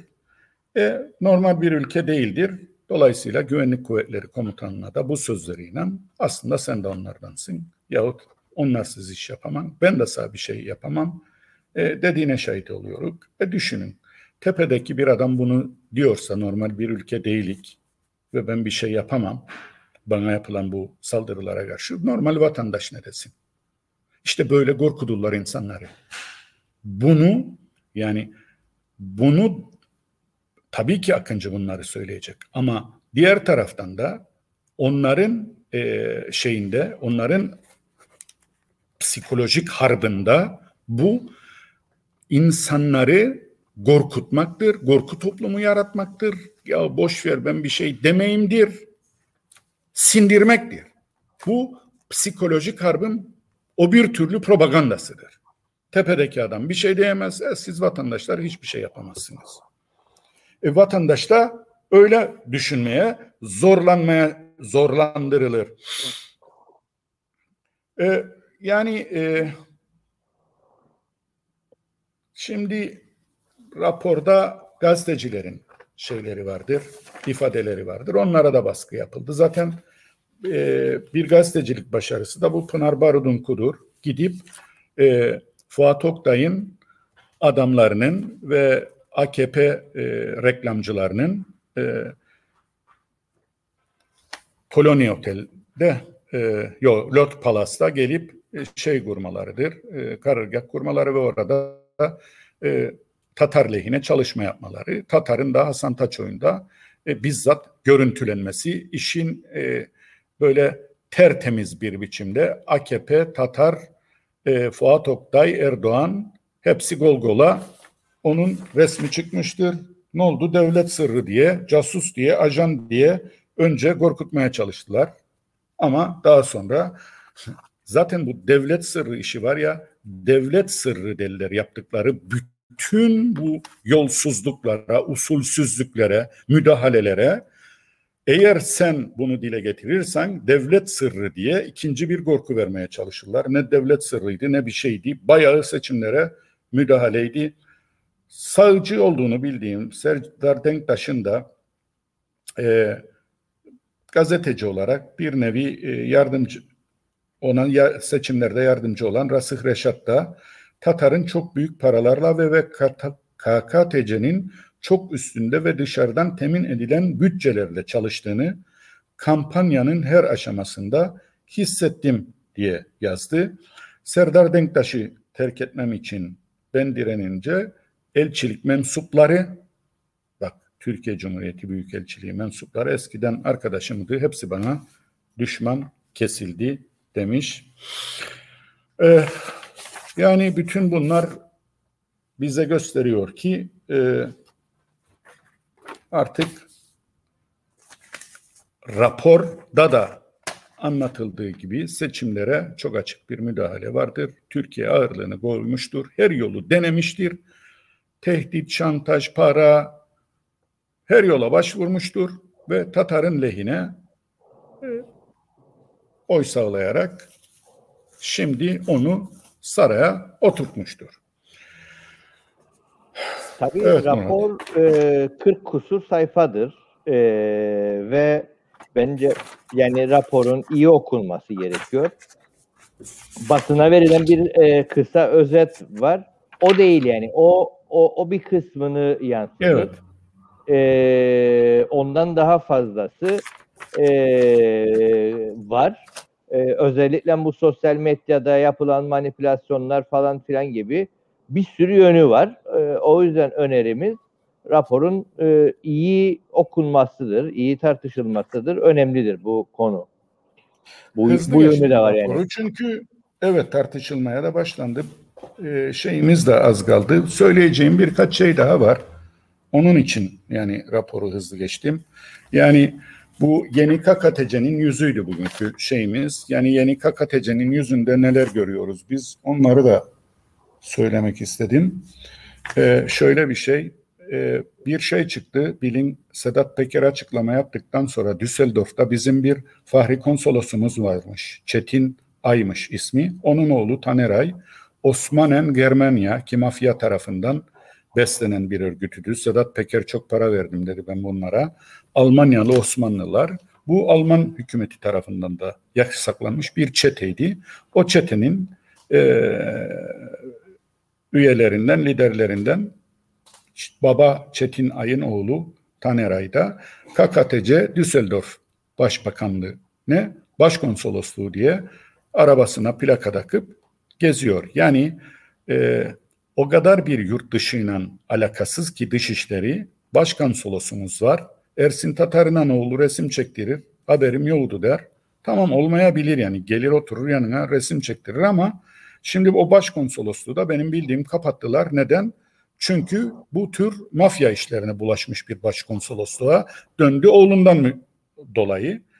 Ee, e, bu aynı kişi Süleyman Soylu ve Mehmet Çavuşoğlu'ndan da fotoğraf çekildi. Yani şimdi bunların yanına silah ve Türk bayrağı tutan bu çete mensubu gidip e, resim çektirebiliyorsa Düsseldorf Başkonsolosu, KKTC Düsseldorf Başkonsolosu yazıp arabasında gezebiliyorsa bunun pek çok şeyi vardır. Ee, sonucu vardır. Yani bu çeteler ben demiyorum ki yani Tatar'ın haberi vardı. Olmaz yani olmaz olmaz gelir oturur yanına resim çektirin senin suçun yok. Yalnızca Güzel tek, de bu çeteler bu e, cesareti bulup bu kadar yakın olup olabiliyorlar. Bu ne demektir? Azade kılamıyor devlet kendini. Konsolos da ilan ediyor ve bu plaka yılan dolaşabiliyor o. Şimdi bütün bunlar nedir? Bütün bunlar e, sen burası küçük Türkiye olacak dediğinde buna dur be arkadaş bakalım ne oluyor? Değememenden dolayıdır. Yani edilgen olman dolayısıyladır. Belki de o başkonsolosu Kıbrıs'tan Dışişleri Bakanlığı da e, bulup oraya oturtmadı. Birinin bir Türkiye Dışişleri'nin tavsiyesi üzerine oturduldu. Var mı bunun bir şey, var mı açıklaması?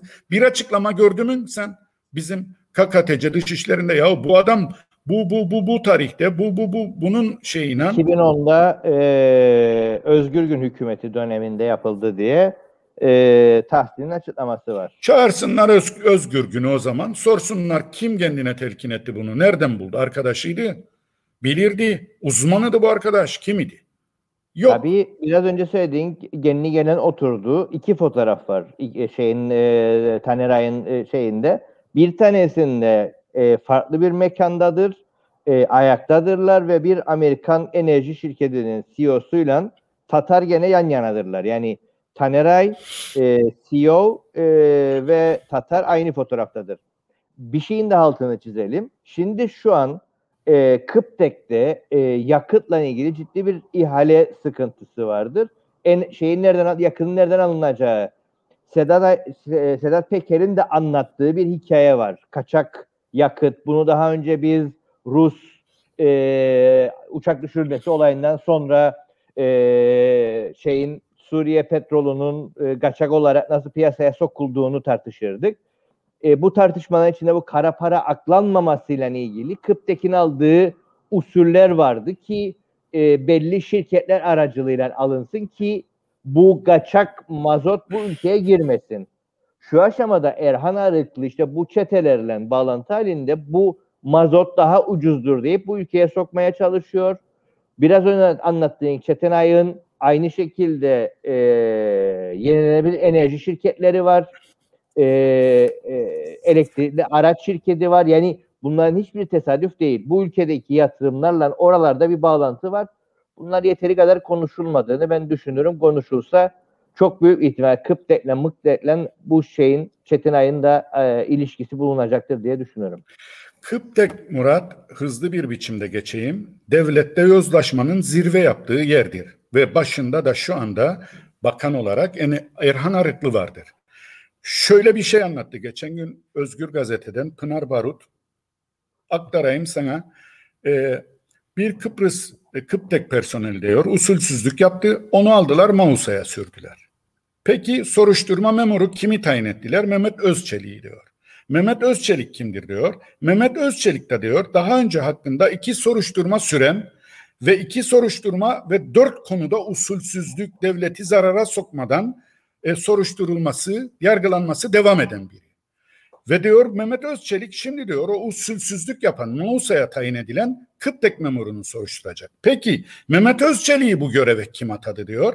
Mehmet Özçelik'i de o göreve atayan diyor Kıptek Genel Müdürü Gürcan Erdoğan. Peki Gürcan Erdoğan kimdir diyor. Gürcan Erdoğan da diyor Erhan Arıklı'nın bir numaralı adamıdır ve avukat Emre Efendi yeni düzende manşete geçen demecinde yetki aşımı, yanıltıcı beyan, usulsüzlük ve ödemeden dolayı 29 Mayıs 2019 tarihinde dava açılacağını söylemiş. Bu Gürcan Erdoğan hakkında sanıyorum açıldı da düşünebilir miyim?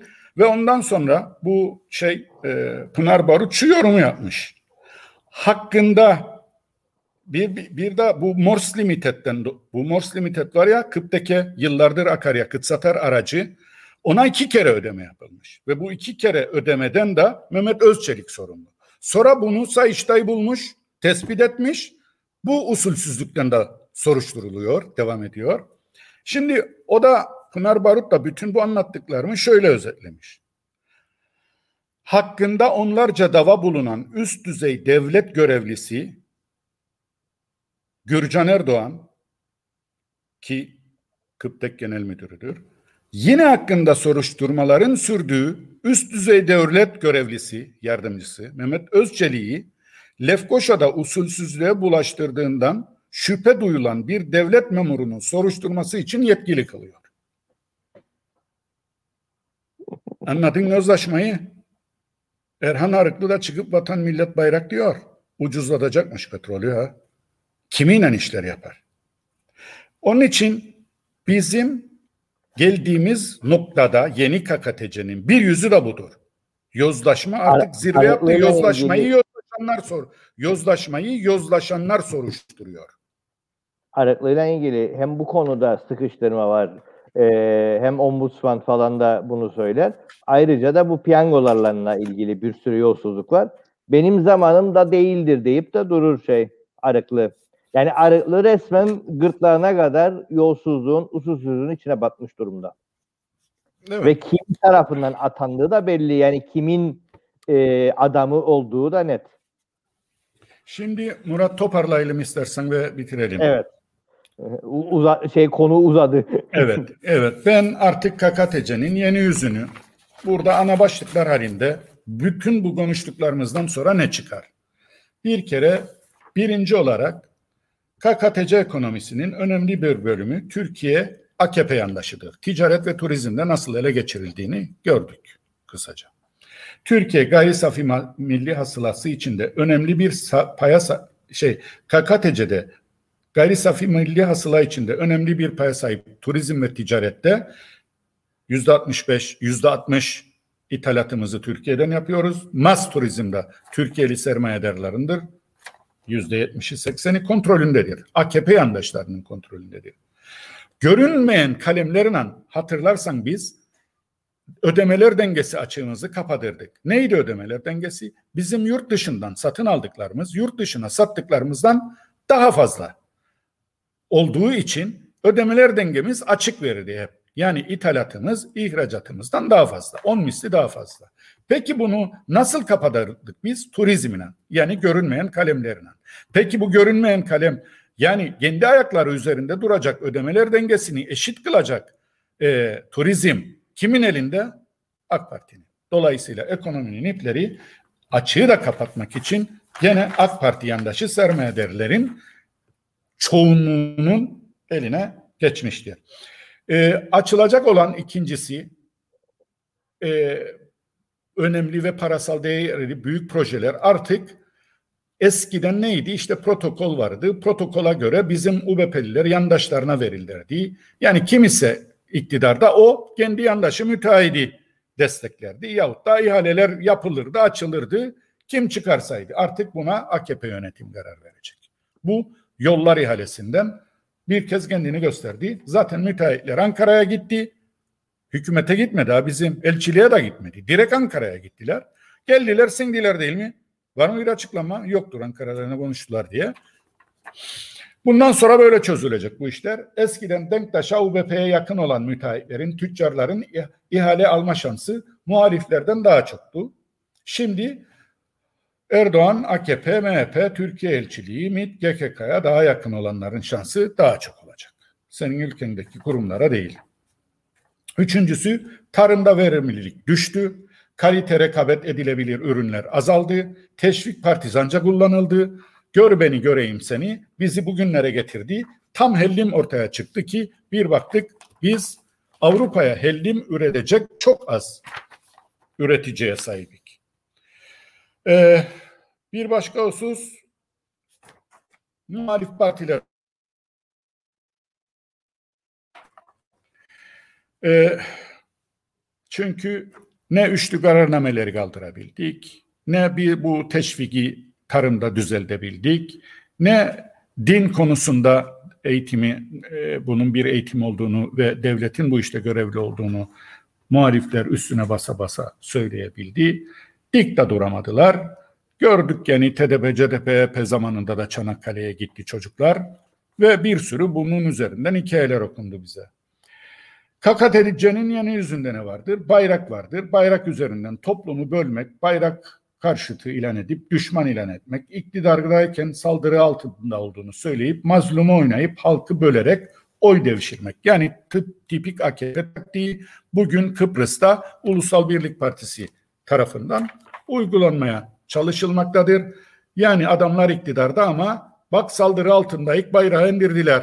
Mazlumu oynuyorlar adamlar. Halbuki sen bir suru yok ediyorsun. Bir dünya mirasını yok ediyorsun. Bir başka husus ne var ortaya çıktı? Ee, korkuyu inşa etmek. Bunu sürekli konuştum bugün. Yani Türkiye'de ne varsa KKTC'de de o olacak. Aa, bugün ne varsa o, o mu olacak? KKTC'de de. Ee, bu tehdit, korku, şantaj seçimlerde de yaşandı. Ve bir korku toplumu inşa edilmeye ağır ağır başlandı bunun içinde ve senin de dediğin gibi her gün vatandaş yapılarak ve sürekli geçen gün biri de dedi siz sanmayın dedi bu seçimlerde yaparlar anketi. Şimdi AKP anket yaparak olası bir seçimlerde Ulusal Birlik Partisi'nin ne alacağını hesaplıyor dedi. Anketlere dayalı bir AKP var Türkiye'de de zaten ve neyi hangi provokasyonu yaparsam bana oy olarak geri döner. Bunun e, politikaları üretilmektedir Türkiye'de ne yazık ki. E, ya yasalar uydurulacak ya da yasalara rağmen icra edilecek. Bu da e, AKP'nin Kıbrıs'taki politikasıdır. Yasaları Türkiye'deki yasalara uydurun. En son Anayasa Mahkemesi'ne de tehdidiydi bu. Çağrısı değil. E, Türkiye'de mafya artık KKTC'ye de sızmış durumdadır. Bunu Sedat Peker'in e, videolarını izleyenler çok daha rahat göreceklerdir. Zaten arka, arka ardına bir sürü açıklamalar da yapıldı bu konuda. İki devletlilik gündeme gelmiştir. Bu iki devletlilik konusunda çok ilginçtir. Ee, yani öyle nokran e, konuşmalar yapıldı yakın zaman öncesinde. Ee, biri de Ertuğruloğlu tarafından yapıldıydı ve Ertuğruloğlu şunu dedi. Artık iki devletlilik vardır. Birleşmiş Milletler bizim devletimizi tanımamaktadır. Öyleyse buradaki Birleşmiş Milletler de Rum yanlısıdır. Bizden taraf değildir. Biz de onları tanımayık, etmeyik. E zaten bizim Kıbrıs'ta çözüm ve barış anlayışım, arayışımız en çok Birleşmiş Milletler üzerinden yapılmaktadır. Senin iki devletlilik tezin bile Birleşmiş Milletler tarafından tanınırsa olacak ki böyle bir şey yoktur. O da diyor ki ben seni de zaten tanımam. Bu da şu demektir. Bu iki devletlilikte ısrar çözüm ve barışı torpilleyecektir. Görüşmeleri torpilleyecektir. Ee, görüşme görüşme şartlarını değil görüşmeyi, görüşmenin şartlarını ortadan kaldıracaktır. Bu da Türkiye'ye ilhakı katılmayı çok hızlı bir biçimde e, başlatacaktır değil, başlatmıştır. Şu andan itibaren başlatmıştır. O sürecin içindeyik ve epey de yol aldık. Bu anlam planından sonra in 2003'te ne kadar biz çözüme barışa yaklaştıysak Avrupa Birliği'ne şu anda da çözümden barıştan o kadar uzaklaştık ve Türkiye'ye o kadar yaklaşmış durumdayız. Türkiye'ye benzemeye başladı yani küçük Türkiye olmaya başladı. Ee, kamuda yolsuzluklar, usulsüzlükler, e, yani usulsüzlükleri usulsüzlüğe karıştıranların karışanların araştırdığı bir devlet yani yönetimde yaşamaktayız biz. devlet denmez buna. Yani bir kabile yönetimine döndürmek üzere değiller. Zaten burada belagatı e, siyasette ispatlanınca ki yoktur, e, kötü yönetilir. O zaman diyecek Türkiye dur ben bu işin sosyal maliyetini de düşüreyim. Ucuza sizi ben yönetirim. Ve şimdi yaratılan e, yani ben mesela sen Saner'in yerinde olsaydın başbakan seni seçmedi o parti. Üstelik iki arkadaşın vardı seçilmek üzereydiler. Senin esamen bile okunmazdı. Bir gün gala geldi biri dedi ki Türkiye'den ya hayır bu olacak. E sen ne diyeceydin? Normalde sen vicdan sahibi, dürüst bir insan olsan ne diyeceydin Murat? Söyle bana. Ya bir dakika diyecektin. Demokrasi vardır. Ben siyasetçiyim. Siyasetçi demokrasiye inanır. İki arkadaşım vardır. Bu iki arkadaşım senelerdir milletvekilliği yaparak meclise gider gelirik. Kader birliği yaparak onların hakkıdır. Kendi seçmenime de saygısızlık yapamam. Yani dur da ben aday olayım yahut başka bir şey olsun bunu sindiren ve barbar gidip mecliste konuşan bir başbakan vardır bu ülkede. Kendisi halinden hicap duyması gerekirken ki ben utanırım onun adına. Yani onun durumunda hiç düşmeyi de onun durumuna istemem. bu şekilde yönetilen bir ülkede bir hiç vatandaş yönetildiğinde, yönetildiğine ve yönetimin iyi olduğuna, bu işlerin içinde alavera, dalavera döndüğüne, baskı, şiddet vesaire Türkiye'nin müdahalesi olduğuna inanmaz mı? Yani bu bu kadar mı gerizektir bu seçmen? Değildir. Peki sen bu kadar mı gerizek zanneden seçmeni? Zannetmen. Dolayısıyla bu yani yüzde kırk demiş nokta. Ya yüzde kırk senin çoğunluğun olabilir mecliste ama sen bir kere bu partinin başında yüzde kırk değil yüzde sıfırsın. Neyse konu yani dağılmadan. 40'ı, yani 40'ı da nasıl bulduğuyla ilgili çok tartışmalıdır. Çünkü an itibariyle Yeni Kıbrıs Partisi Eylül'de e, yeni kurultayına hazırlanır. Bir sürü başımız belada çünkü bu yeni siyasi partiler yasası bir sürü bürokrasi getirdi. İşte bir muhasebeci bulmak zorunda kaldık falan filan. E 40'ı sen nereden buldun? Yani yüzde 40'ı neyin üzerinden buldun? Hani yeni siyasi partiler yasası vekil transferini yasaklardı. Yasaktı vekil transferi. E sen vekil transferini yap, yapıp rakam söylen bize. Yasanın, yasanın hilafı evet. gene. yani bu yasa yalnızca YKP'ye, BKP'ye çalışır. UBP'ye çalışmaz. Öyledir. Türkiye'de de AKP'ye e, çalışmaz, muharefete çalışır. Yani bu, bu, bu böyledir. Yani Türkiye'ye benzedik biz. Yani e, bir de şunu söyleyeyim. Nüfusumuz e, artarken çok hızlı bir biçimde yoksullaşmaktayız. Rakamlar elimdedir. 2007 yılında 14.765 dolar kişi başı düşen gelirdi. Bu düştü düştü. 2020 yılında bu döviz kriziyle birlikte şu anda iddia ediyorum yayınlamıyorlar. Israrla 2020'nin kişi başına düşen geliri yoktur şu anda. Gayri safi milli hasılası yoktur. Ama ellerinde vardır biliyorum. 10 bin doların altındadır.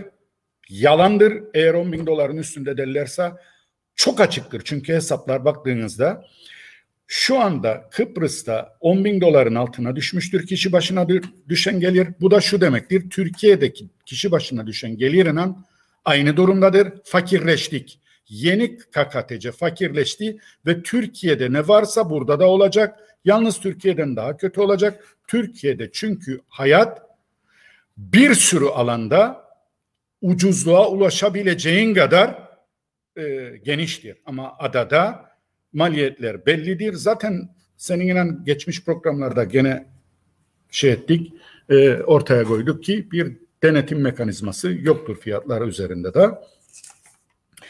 E, fakirleştik. Şimdi bütün bunlardan sonra ağladık, sızladık. Ne yapmalı?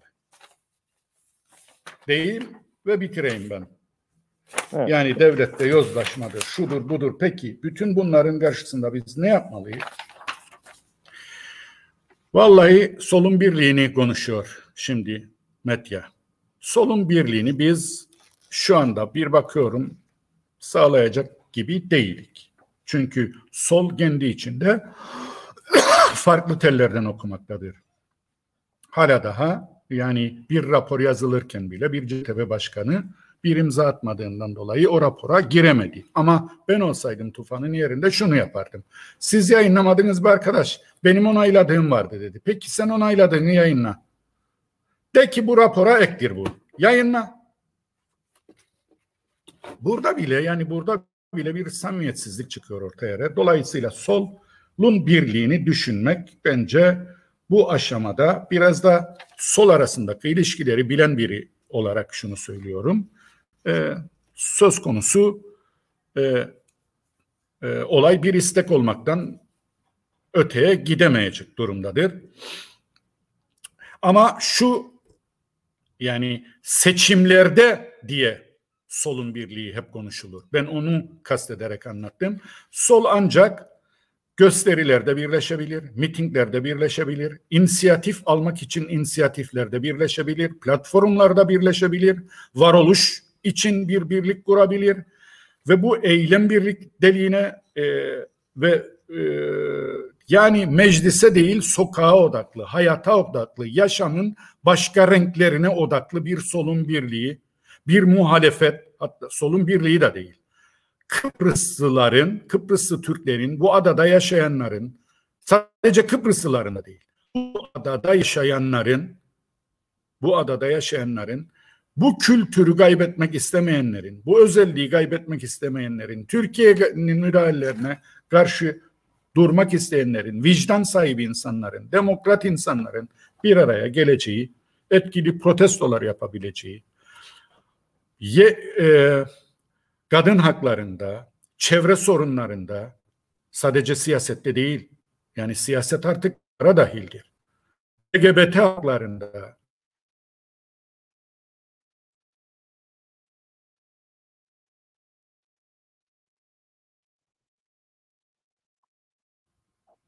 Daha bir, evet bitiyor galiba şeyimiz. Ee, sesin gitti bir anda. Evet. Yani e, diyeceğim şu ki meclise odaklı değil, sol muhalefet yaşama odaklı, sokağa odaklı, hayatın başka renklerine, başka alanlarına odaklı birlik kurabilir, işbirliği yapabilir. Böylece hayal kırıklığına da uğramış olmayı.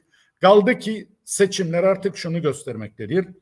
E, madem ki vatandaşlık yapmaya da devam edilmektedir. Madem ki Türkiye bu kadar çok müdahaleden sonra bu ve bu rapordan sonra ağzını açıp Türkiye yetkilileri yok biz MIT olarak orada değildik. Yok o adamlar kendi gelen idi. Sizi nasıl tehdit edebilir? Bu nasıl olabilir? Demiyorlar. O zaman seçimlere belli ki önümüzdeki seçimlere hile, hurda, para, tehdit, şantaj her türlü olay karıştırılacaktır. Bunu bekleyelim. Ondan sonra da bu var olan meclis aritmetiğinden de çok kötü bir sonuç bizi bekleyecektir. Ben e, şu yorumu yapanlara katılmıyorum. UBP ülkeyi çok kötü yönetiyor. Onun için oylarını kaybetti. Erken bir seçim olsun da muhalefet iktidara gelsin. Hiç öyle olmayacak bu işler. Ersin Tatar bir şey mi söyledi Kıbrıs sorunuyla ilgili? A, e, yani kulağa hoş gelen tutulur tarafı bir şey olmayan bir cümle mi sarf etti de seçim kazandı? Bilmez miydi herkes hiperaktif olduğunu, atıp tuttuğunu? Bilirdi. Ama seçim demek ki Türkiye'nin müdahalesiyle ki devam edecek bu madem hiçbir şey demediler. E, bu şekilde seçimlere odaklı bir e, çalışma